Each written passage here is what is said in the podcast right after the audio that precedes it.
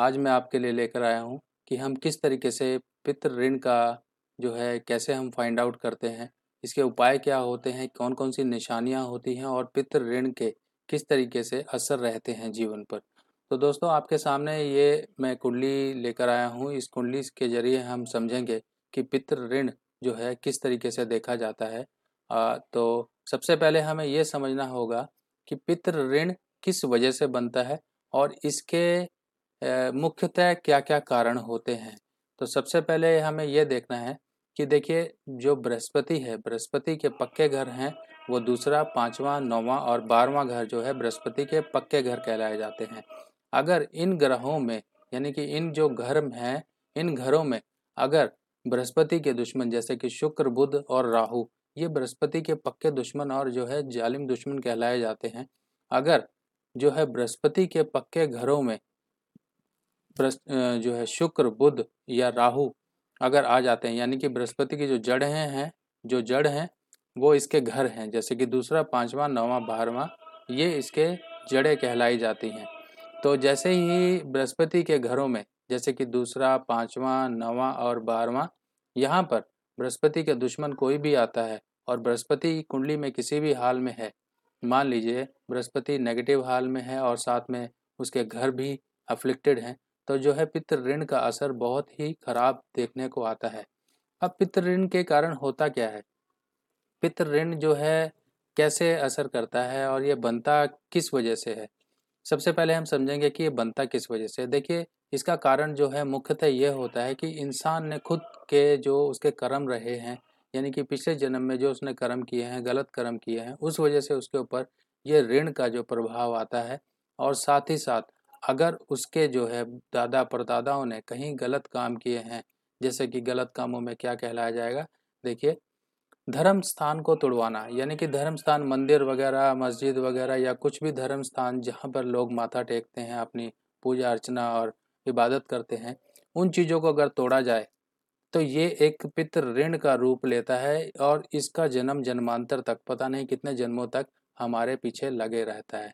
और साथ ही साथ अगर इस इंसान कोई भी इंसान पीपल कटवाता है तो ये भी पितृ ऋण का ही कारण होता है। इंसान के द्वारा किए गए जुल्म जो कि अपने रिश्तेदारों या अपने खून संबंधियों या अपने पितरों को खुश न रखना, इस तरीके से जो जुल्म किए जाते हैं वो भी जीवन में एक ऋण का कारण बन के उत्पन्न होते हैं।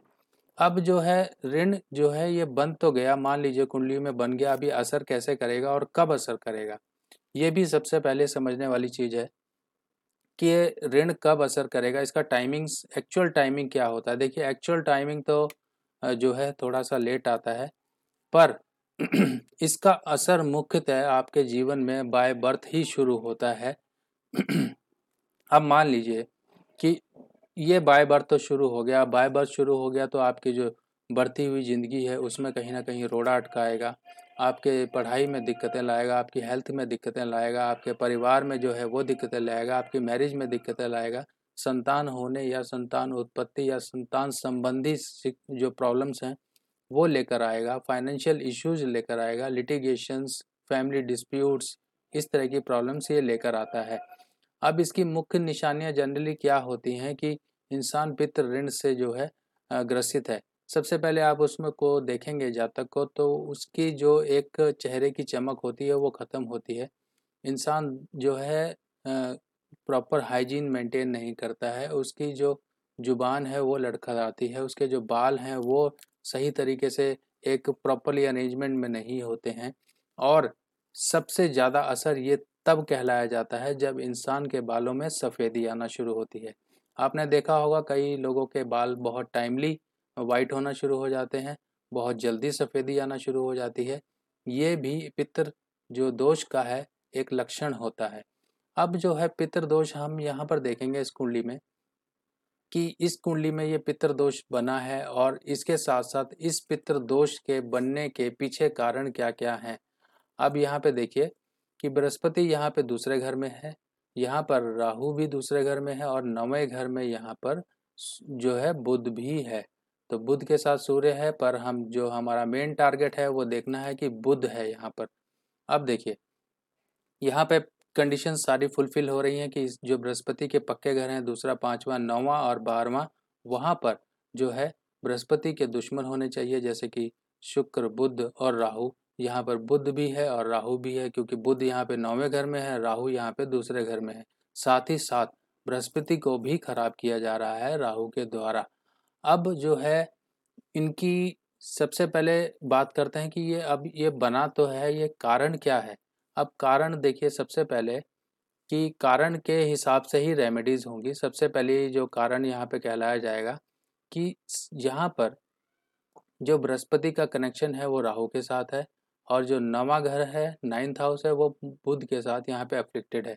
यानी कि जातक को सबसे पहले रेमेडीज़ बृहस्पति की भी करनी होगी, साथ ही साथ यहाँ पे राहु की भी करनी होगी, साथ ही साथ यहाँ बुध की भी करनी होगी। अब यहाँ पर क्योंकि ये राहु और बुध जो है इसकी जड़ें खराब कर रहे हैं बृहस्पति की, और साथ ही साथ यहाँ पे पितृ ऋण की जो है इंटेंसिटी को बढ़ा रहे हैं। अब राहु की रेमेडीज सिंपली होती हैं, आप अपंगों को खाना खिलाएं, अपंगों की सेवा करें, जो है जो आपके यहाँ स्वीपर वगैरह आते हैं उनको आप खुश रखें, आप अपने लोअर कैडर जो है उनको खुश रखिए, हॉस्पिटल में आप जो है मेडिसिन डोनेट कर सकते हैं, ठीक है, और अंधों को आप जो है खाना वगैरह दे सकते हैं। यहाँ पर जो है बुध का इन्वॉल्वमेंट जो है नाइन्थ हाउस में, ये इंडिकेट करता है कि जातक ने पिछले जन्म में या तो अपनी बहन, बुआ, धी, मौसी इनको दुखी रखा है, इनके साथ इनको तिरस्कारित किया है, और जो है छोटी कन्याओं को इस, इसने आ, दिक्कत दी है। हो सकता है कि छोटे बच्चे यानी कि जो भ्रूण में लड़की पैदा होती है उनको भी मरवाया हो।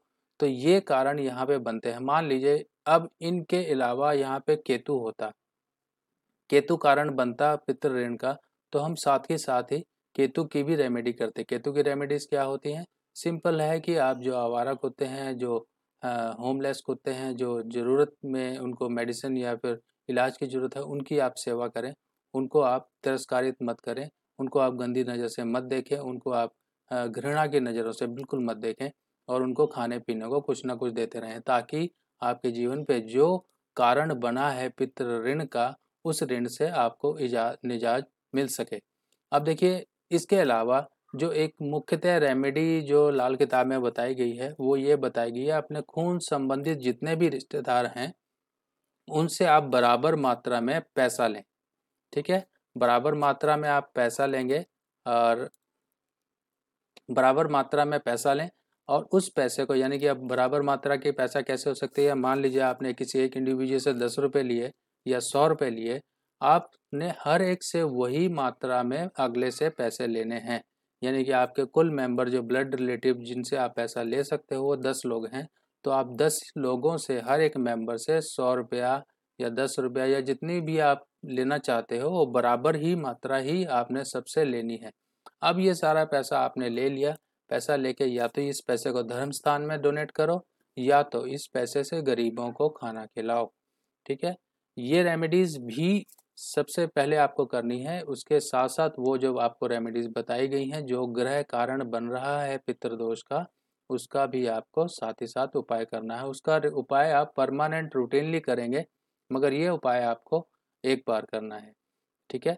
और इसके साथ साथ जो कारण बना है दोष का, उस दोष का ध्यान रखते हुए आपको जीवन में सावधानियाँ बरतनी है। जैसे कुत्ते का आपने जितना हो सके ख्याल रखना है। जैसे इस कुंडली में आप देखिए यहाँ पे जो है बुजुर्गों का ऋण जो है, क्योंकि राहु यहाँ पर है बृहस्पति के साथ, तो बुजुर्ग संबंधी यहाँ पर ऋण बनता है। यहाँ पे नौवें घर में बुध है, तो बच्चे संबंधी यानी कि नौवें घर में लड़कियाँ जो है, छोटी कन्याएं, या फिर जो है जब बच्चा होने वाला होता है तब ये लिंग परीक्षण करवा के उनका मिसकैरेजेस करवाते हैं। ये सब चीज़ों से आपको बचना होगा। अगर आप ये सब करेंगे तो कोई भी रेमेडी आप करें, आपके जीवन में कभी भी कोई असर नहीं होगा। तो फ्रेंड्स, यही रेमेडीज़ हैं, यही सब कुछ है। ये जीवन में जो है इंसान के जब कोई भी दोष होता है तो जीवन में कभी भी सक्सेस नहीं मिलती है। जीवन कहीं ना कहीं परेशानियों में घिरा ही रहता है, चाहे वो जितना मर्जी कर ले, पर एक जीवन भिखारी से भी बदतर होता है, ठीक है। फाइनेंस की प्रॉब्लम रहेगी, हेल्थ की प्रॉब्लम्स रहेगी, आपके खून के संबंधी रिश्तेदार आपसे धोखा करेंगे, आप लिटिगेशन या कोर्ट कचहरी कानूनी झंझटों में पड़ेंगे, आपकी बीमारी, सेहत संबंधी चीज़ें खराब रहेंगी, आपको संतान का सुख नहीं मिलेगा, आपको मैरिड लाइफ का सुख नहीं मिलेगा। यानी कि सुखों से वंचित करने वाले ये दोष होते हैं, ये जो है ऋण होते हैं। तो अब इन ऋणों का जो है उपचार आपको इस जीवन में ही करना है, ताकि आप इस ऋण जो ये कर्ज है आपके ऊपर, इस कर्ज से आप निकल सकें। और इसके साथ साथ मैं आपको बताना चाहूँगा कि लाल किताब में कई सारे ऋण बताए गए हैं, जैसे धी का ऋण और भात भाइयों का ऋण, जालिमाना ऋण, प्रकृति ऋण, ठीक है, इस तरह से कई ऋण हैं। तो उन सब ऋणों की मैं डिस्कशन आने वाली पोस्ट में आपको सिंगल सिंगल पोस्ट के आधार पर करता रहूँगा, ताकि आप भी इन चीज़ों को अच्छी तरीके से याद रख सके और कुंडली को देखकर कौन सा ऋण यहाँ पे प्रभावी है उस चीज़ को आप फाइंड आउट कर सकें। तो दोस्तों, आई होप आप लोग काफ़ी इन्जॉय कर रहे होंगे और सीख रहे होंगे। तो मेरी रिक्वेस्ट आपसे यही है कि आप मुझे सब्सक्राइब करें, लाइक करें, अगर आपको ये वीडियो अच्छी लगी हो, कुछ आपको सीखने को मिला हो, मेरा भी कॉन्फिडेंस बूस्ट होगा, मेरे को भी कुछ प्रेरणा मिलेगी, कुछ आपके लिए नया नया लाने ला, लाता रहूँ मैं। तो दोस्तों, आने वाली पोस्ट का इंतज़ार करें और तब तक के लिए मुझे इजाज़त दें। धन्यवाद।